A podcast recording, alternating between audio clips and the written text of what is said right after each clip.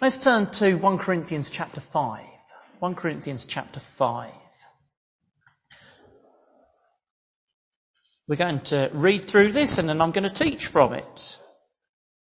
The sermon's, in a sense, shifted forward a bit in this service and so we can give a bit more time to the Lord's Supper after that. 1 Corinthians chapter 5. It is actually reported that there is sexual immorality among you, and of a kind that does not occur even among pagans. A man has his father's wife. And you are proud? Shouldn't you rather have been filled with grief and have put out of your fellowship the man who did this? Even though I am not physically present, I am with you in spirit. And I have already passed judgment on the one who did this, just as if I were present. When you are assembled in the name of our Lord Jesus, and I am with you in spirit, and the power of our Lord Jesus is present, hand this man over to Satan, so that the sinful nature may be destroyed and his spirit saved on the day of the Lord. Your boasting is not good. Don't you know that a little yeast works through the whole batch of dough? Get rid of the old yeast that you may be a new batch without yeast as you really are. For Christ, our Passover lamb has been sacrificed. Therefore let us keep the festival, not with the old yeast, the yeast of malice and wickedness, but with bread without yeast, the bread of sincerity and truth. I have written to you in my letter not to associate with sexually immoral people, not at all meaning the people of this world who are immoral or the greedy and swindlers or idolaters. In that case, you would have to leave this world. But now I am writing to you that you must not associate with anyone who calls himself a brother, but is sexually immoral or greedy, an idolater or a slanderer, a drunkard or a swindler. With such a man, do not even eat. What business is it of mine to judge those outside the church? Are you not to judge those inside? God will judge those outside. Expel the wicked man from among you.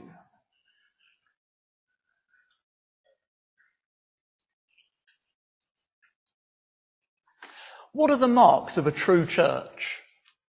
How do you tell what a true church is? How do you identify it? Well, you might say, yes, well, I know that a church is not the building, so I don't identify it by a spire and a cross on the top. It's a gathering of Christians. Yeah, that's good.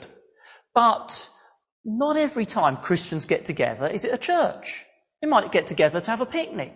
Doesn't make them a church. They might get together to be a Christian union. That's great and does good things, but it doesn't make it a church. What's it got to include to be a church? Well, back in the 1500s, there was this thing called the Reformation, when believers broke away from the Roman Catholic Church and they were faced with this issue. Because the Roman Catholic Church said, and had said for hundreds of years, we are the true church. And these people who'd broken away, they thought they were setting up true churches. So how do they identify what is a true church? What are the marks of a true church? Well, they were people who took the Bible seriously and they looked into it carefully and they came up with a handful of things the church must do. Things all churches must do. There were things there you'd expect like Bible teaching and taking the Lord's Supper and baptism. But would you expect this one? They said one of the handful of marks of a true church is it does church discipline. They said there's one of the marks of a true church. It engages in church discipline. Well, they were right. It's in the Bible. But it isn't done very much. It's pretty rare for it to be practiced. And so we need to learn about church discipline. That's the subject of 1 Corinthians 5. So I hope you've still got in front of you 1 Corinthians 5. For those who don't know, we're going through 1 Corinthians. We've been doing roughly a chapter at a time, and uh, tonight we're going to do it topically. I think that's a good idea, Anthony, isn't it? We're going to get distracted and blown away. So let's just pause a minute and get things a bit more peaceful. Thank you, Barclay. Tonight we're going to do things topically rather than work through the whole chapter in order, but I think we will cover the whole chapter in the end. Um, but in the end, it's going to take two weeks, I think, this time. Last time we were in chapter four, obviously. And in chapter four, we found the Corinthians were judging each other. Who had the best gifts? Who was most impressive? And they were told, and we were told, don't judge. This time, in chapter 5, we are told, do judge. The chapter ended with a very definite, you must judge. And that raises some questions. When must we judge? How are we to judge? Why should we judge? And I want us to do the when and the how this evening, and then the why next week. That's my plan. So, we're going to start with when must we judge? And we're going to spend most of our time this evening on the when. I want to start with exactly the same illustration that I used last time. The Great British Bake Off.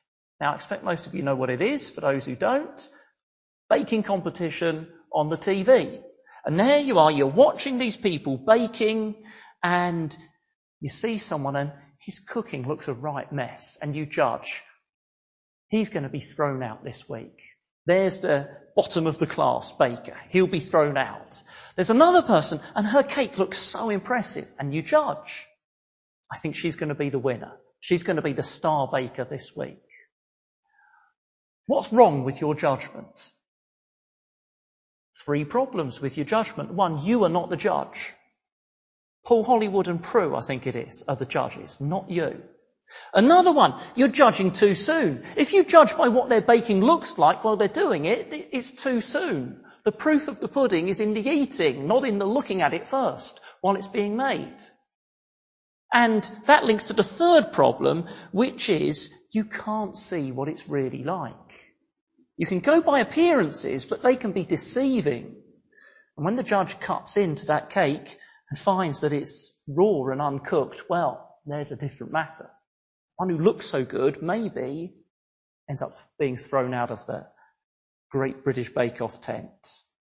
Now, those three problems with judging are all in chapter 4. Let's just for a moment go back to chapter 4 verses 4 and 5.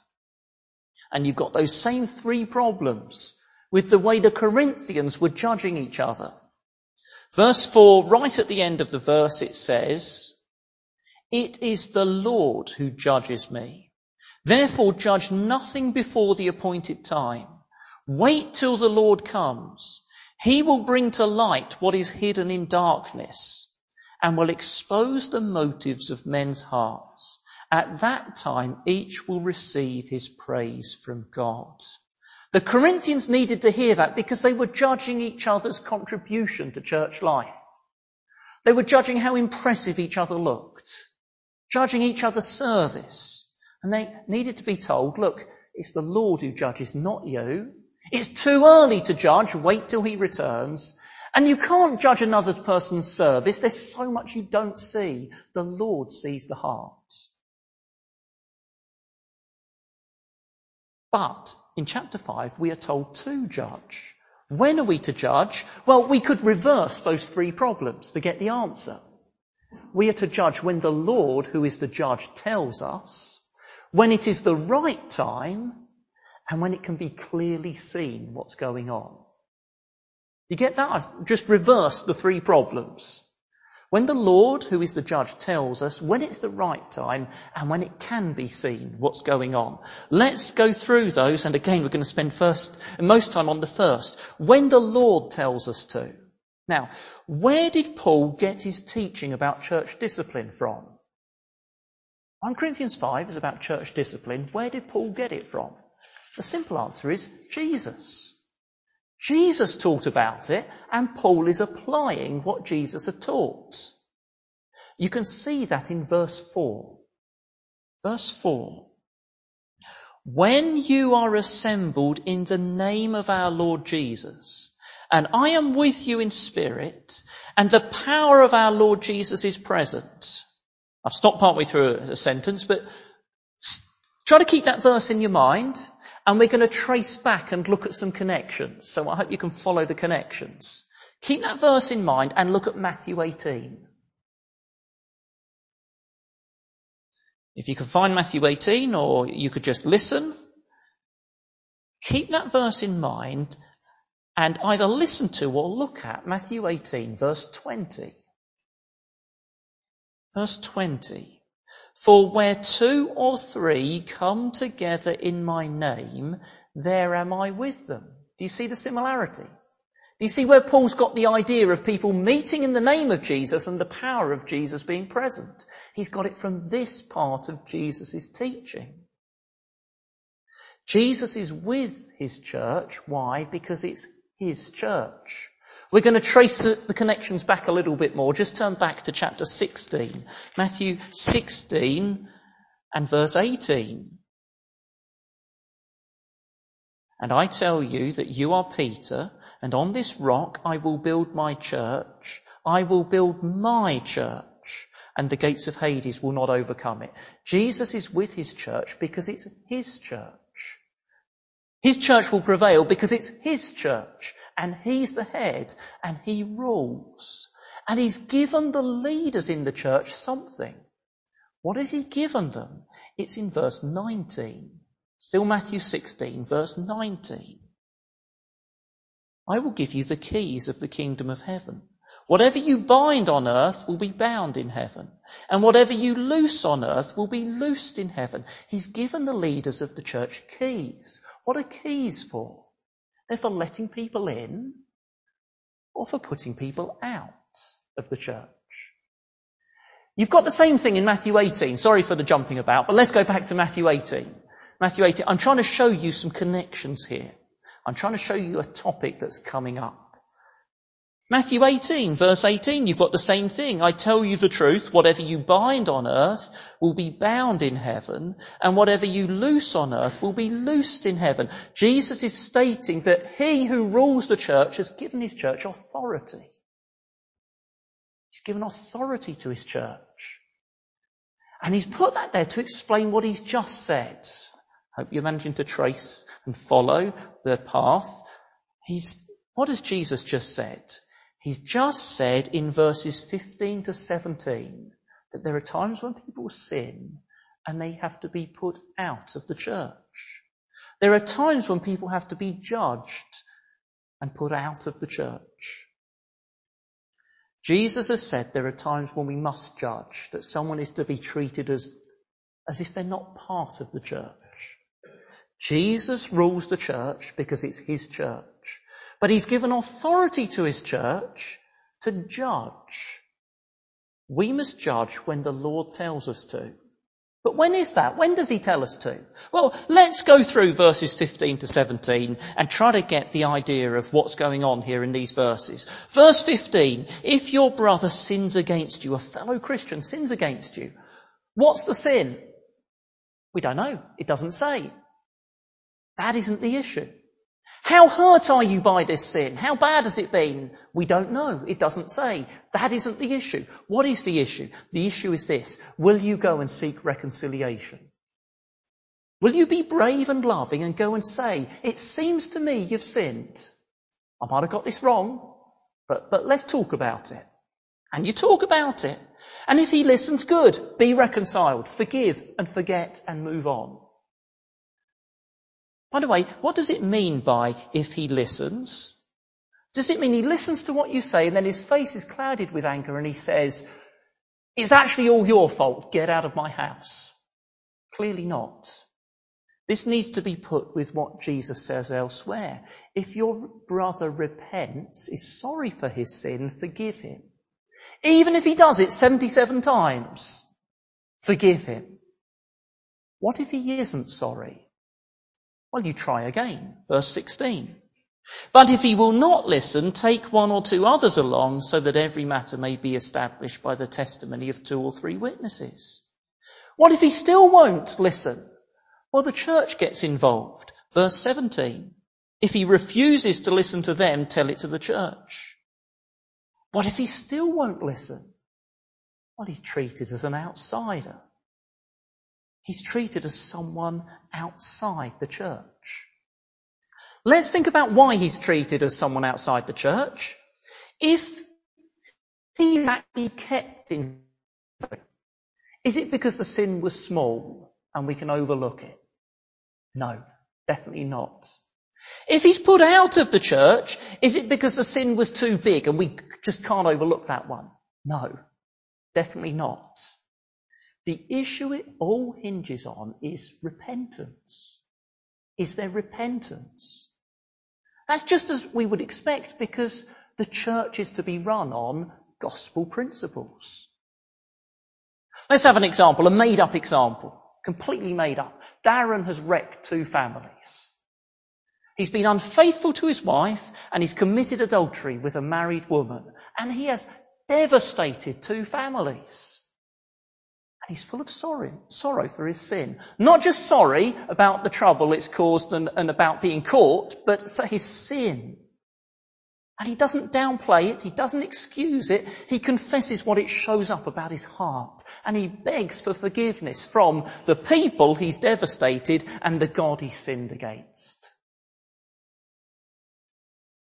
Here's a different example. Lily has said hurtful things about Rachel.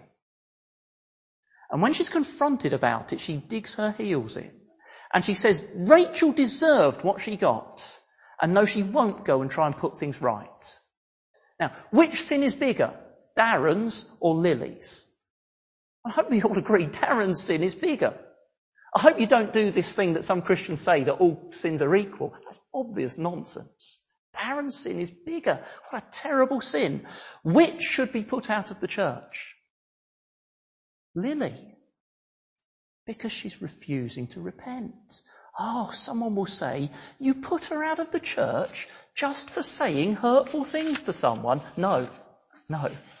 She's not put out of the church just for saying hurtful things to someone. She's put out of the church for proud, stubborn refusal to repent. The church must be run on gospel principles.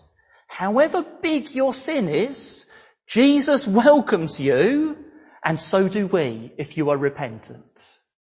However small your sin is, Jesus does not welcome you, and neither must we if you proudly refuse to admit your sin, excuse it, downplay it, blame it on others, and won't turn from it.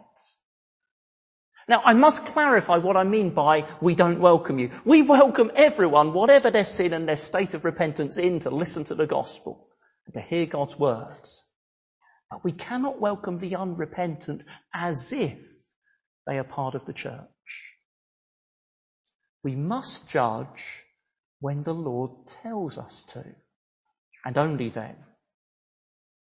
Now, do you remember my Great British Bake Off example? There were three problems with the judging. And the first was, you're not the judge. The second was judging too soon, judging before it's time to judge. And so here's the second thing about when we are to judge. When it is time. When it's time. Let's get back to chapter 4. No, sorry. Chapter 5 of 1 Corinthians. Well, actually, let me remind you first in chapter 4 of 1 Corinthians, the Corinthians were judging each other's contribution to church life by appearance. And you can't tell other people's contribution yet. There's just so much you don't know. It's too soon. Wait for Jesus to return. But some things should be judged now. And that's what verses 6 to 8 is about. Let's get into 1 Corinthians 5 verses 6 to 8. Your boasting is not good. Don't you know that a little yeast works through the whole batch of dough? Get rid of the old yeast that you may be a new batch without yeast as you really are. For Christ our Passover has been sacrificed. Therefore let us keep the festival, not with the old yeast, the yeast of malice and wickedness, but with the bread without yeast, the bread of sincerity and truth. Now this is all a picture. It's all a picture. I mentioned the bake off. We've got a baking theme again here. If you've got the NIV like me, it says yeast. The word should really be leaven, which is a little different from yeast. What was leaven?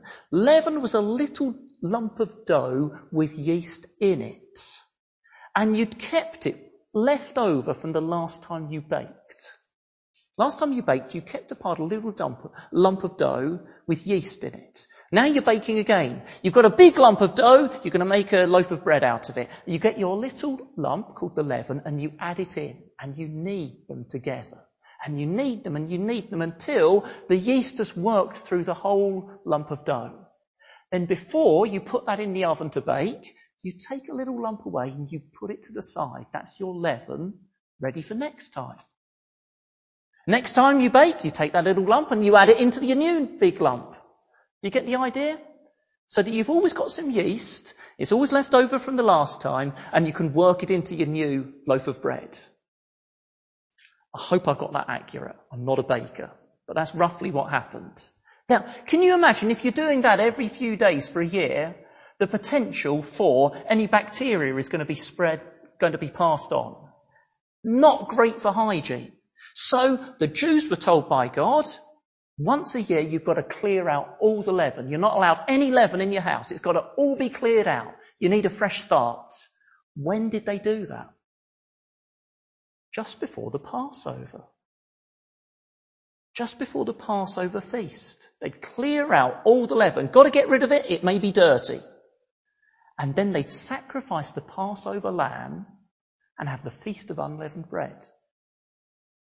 Now, are you starting to see the picture in verses 6 to 8?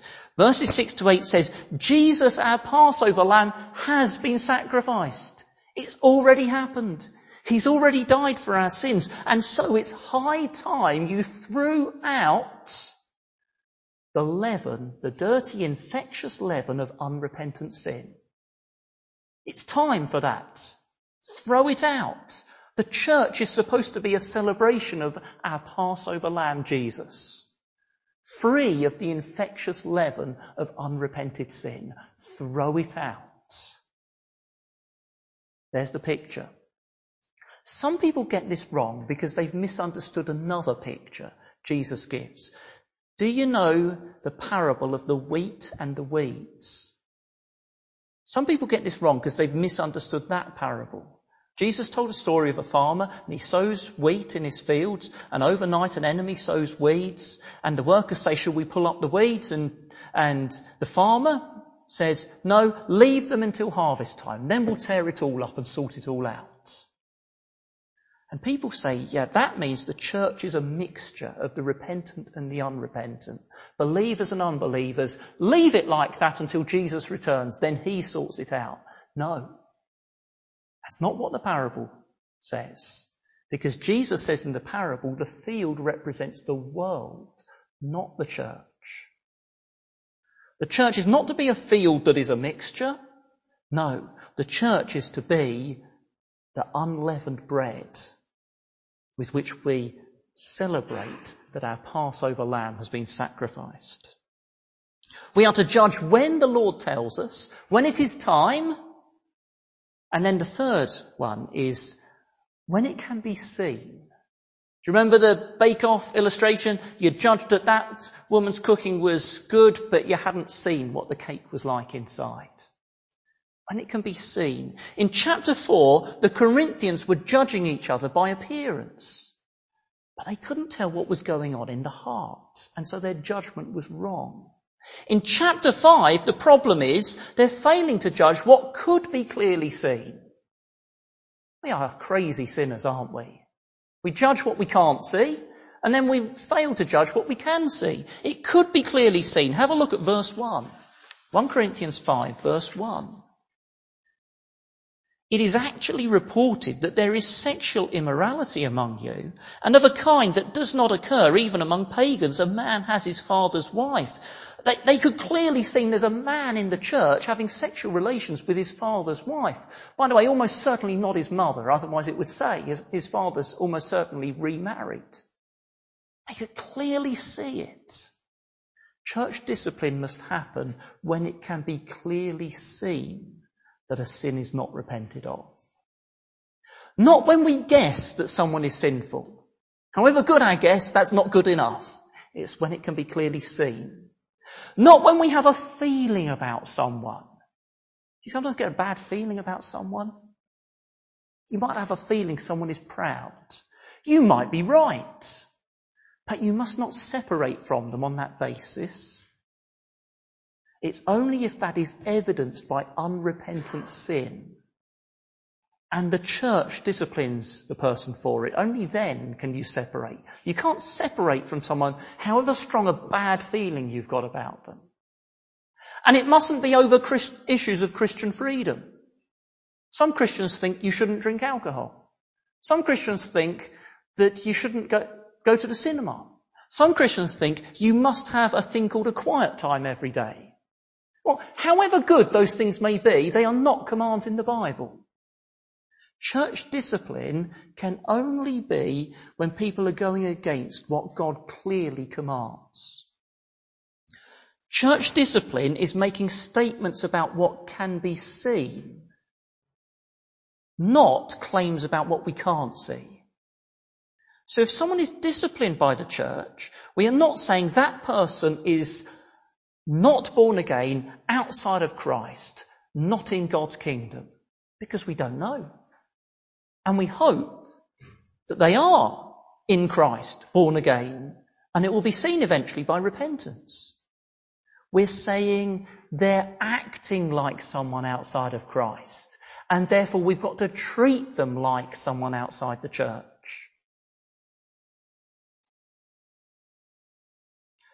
Right, we've had when should we judge?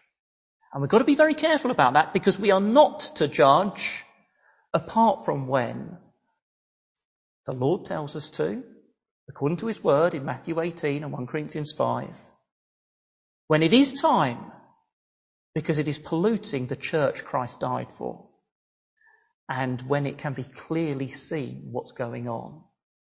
More briefly, let's now answer the how question. Then we'll have to leave the why question to next time. How are we to judge? And we're going to get this from two places, and they are exactly the same places that we've been in already. So first of all, let's go back to Matthew 18. Matthew 18. How are we to judge? I've already gone through these verses, but I'm, I'm going to rapidly go through them again because this is such an important subject. We've got to get this right. Let's just rapidly go through. Verse 15 says someone has sinned. And the person who's been sinned against has tried to get it put right. But it's not worked. And so appeals have been made to repent in verse 16. Maybe the elders have got involved in that, at that stage. That might be sensible. They might be the other witnesses that are called alongside. But this hasn't worked. And so, verse 17, the church is told. The church is gathered together, told what's been happening. Not all the details, they don't need to know all the details. But they need to know enough to, to be able to agree. We must appeal to this brother or sister to repent. But he or she still won't. Still insists there's no problem or it's someone else's fault. What is the church to do? Verse 17. And if he refuses to listen even to the church, treat him as you would a pagan or a tax collector. Now, how were pagans, by the way, pagan means a non-Jewish unbeliever or idolater. How were pagans or tax collectors to be treated? Well, as outsiders. Not part of God's kingdom. You should still be polite. You should still be neighbourly to a pagan or a tax collector. But they must be clear. You are not treating them as part of God's kingdom, as part of Christ's church. Who is to treat them like that? Who is to treat them like an outsider? The whole church. The whole church. See, the context in verse 18 is the church's authority to welcome people in or put people out. The context in verse 20, 19 and 20 is the church agreeing together on an action and Jesus giving it authority. And of course it would be unthinkable for it not to be the whole church. Let's ju- just try to imagine if it wasn't the whole church. Let's imagine Aidan has sinned against Alice. So Alice is going to treat Aidan as an outsider while the rest of the church treat him as one of them. Well, that's just unthinkable. That's a, a divided church, not going by gospel principles. We must all accept the repentant. And we must all show that we don't accept people who claim to be Christians but are unrepentant and persisting in their unrepentance. Again, we accept them in, come and hear God's word, but we show they are not part of Christ. They are not acting like part of Christ's church. And so we cannot treat them like part of Christ's church. Here's the second place we see just the same thing put into practice. Let, us go back to 1 Corinthians 5. And no surprise, in 1 Corinthians 5, Paul is clearly following the Lord's principles. And so it is all the church that makes the decision. Notice verse 4. When you are assembled in the name of our Lord Jesus, and I am with you in spirit, and the power of our Lord Jesus is present. It's all the church assembled makes the decision. Yes, Paul's, Paul's really pushing them to make the right decision, and he's taking the lead, but he wants them to be in this together. By the way, this is one of the reasons we have church membership. Because there are some decisions and actions the church is to make together. So you, you need to know who's going to get together to make the decision, who's actually part of the church. And then the unrepentant is to be put out of the church. That's what's going on in verse 5. Did verse 5 strike you? Verse 5. Hand this man over to Satan so that the sinful nature may be destroyed and his spirit saved on the day of the Lord. What on earth is going on there? Well, the church is under Jesus as head Outside the church, the whole world lies under the power of the wicked one. That's what 1 John says. And so verse 5 is, you, you say to this person, look, you are acting as if you belong to Satan. So you are outside of the church in the kingdom of darkness as far as we can see. We hope that's not true. And you'll repent and prove to be a child of God. But you're looking like you're under the power of Satan the way you're behaving. So we've got to put you out of the church to show you just how serious this is. It really is serious church discipline. It's not just a matter of opinion. It's not just a fallout between people. It's not just some people going separate ways. Okay, we agree to go our separate ways. God bless you. No, it's such a serious thing. And so the whole church needs to put it into practice. Verse 11. They're all told to do it. Verse 11. But now I am writing to you that you must not associate with anyone who calls himself a brother, but is sexually immoral or greedy, an idolater or a slanderer, a drunkard or a swindler. With such a person, do not even eat.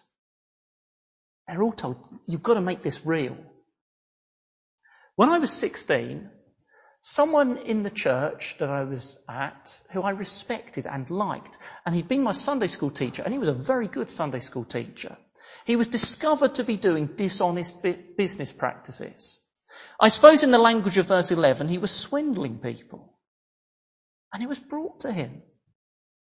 And, and, and he was pleaded with about, about it, and he wouldn't repent.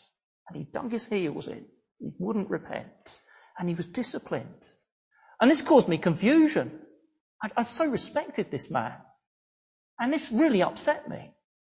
And that upset was increased by discovering people in the church being most friendly to him and giving him the message, yes, you're under church discipline in theory, but we accept you. We welcome you. We think you're one of us. Was that going to encourage him to repent? Was that going to encourage him to take seriously the church the church's message? Or was that going to strengthen his claim that it's these nasty elders and he's okay really? God says this is serious business because we want verse 5 to happen. We want the person's spirit to be saved on the day of our Lord because there is such a thing as God's final judgment. And we want people to take that seriously and be ready because even this immoral man could actually be saved on the day of our Lord if he repented.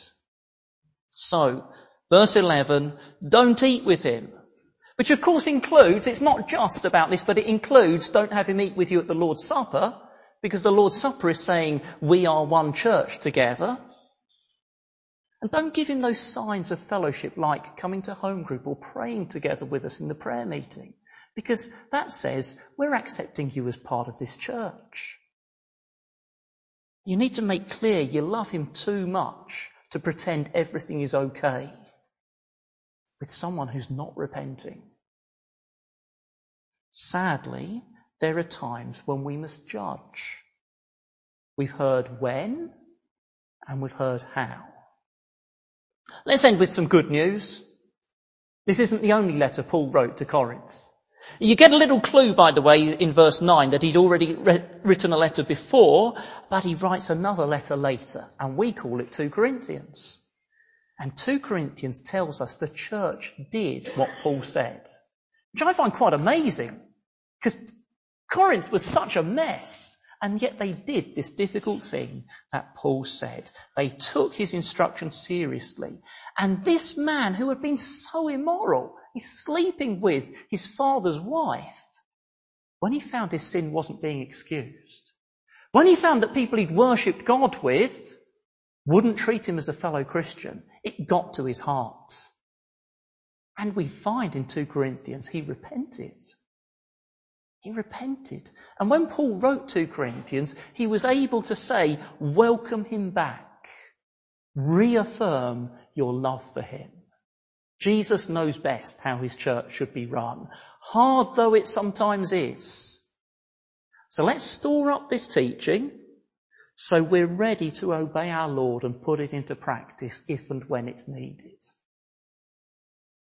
Tonight's message is about the church being ready to do what Jesus says when the need arises. It's not giving you something to do this week. Because thankfully I'm not aware of a situation like this at the moment at Hollywell. So it's not giving you something to do this week. Or is it? Or is it? Because church discipline says repentance is not optional.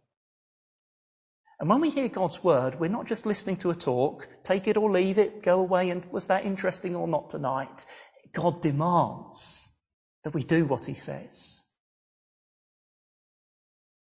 So if there is sin you are aware that you are not repenting of and you are clinging on to, if you are aware that there are things God has told you to do and you're just plain refusing to do them, in that case tonight's message does give you something to do repent. Let's pray.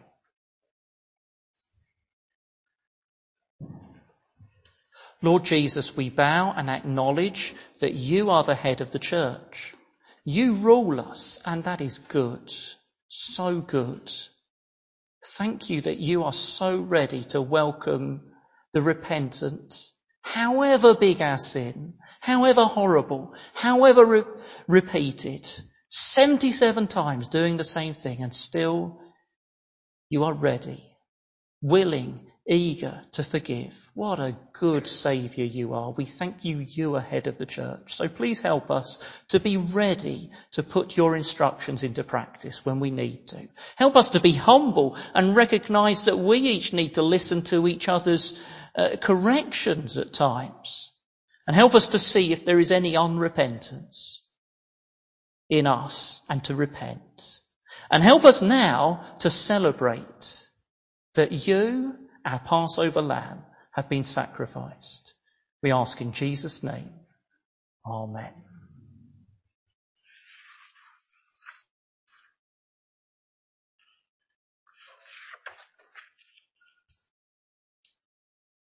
In a few minutes, we're going to be taking the Lord's Supper together. And you might think, is that a bit of a strange putting two things together? We've just heard teaching on church discipline, and then we've got this time of celebrating Jesus' death. Do those two go together? Well, yes, they do actually, because the Lord's Supper is our Passover meal. We're remembering our Passover has been sacrificed, and we're celebrating our forgiveness for all of our sin. And so we must throw out, well, what verse 8 says the yeast of malice and wickedness and celebrate in sincerity and truth. And in particular, 1 Corinthians 11 that describes the Lord's Supper is not in a lovely glowing context of let's just sit back and bask in Jesus. It's actually a chapter about dealing with sin in the church and making sure we are in right relationship with each other, not sinning against each other. So let's just pause for a minute before we go any further and to check, is there any, do you have sin that you're refusing to repent of? Do you have anyone that you ought to reconcile with before you take the Lord's Supper? Please note, we are not checking, have I sinned or not? The answer for all of us is yes, we have. And we're here to remember forgiveness, free and open. But let's pause and check. Is there reconciliation needed? Is there repentance needed? Let's just take a moment.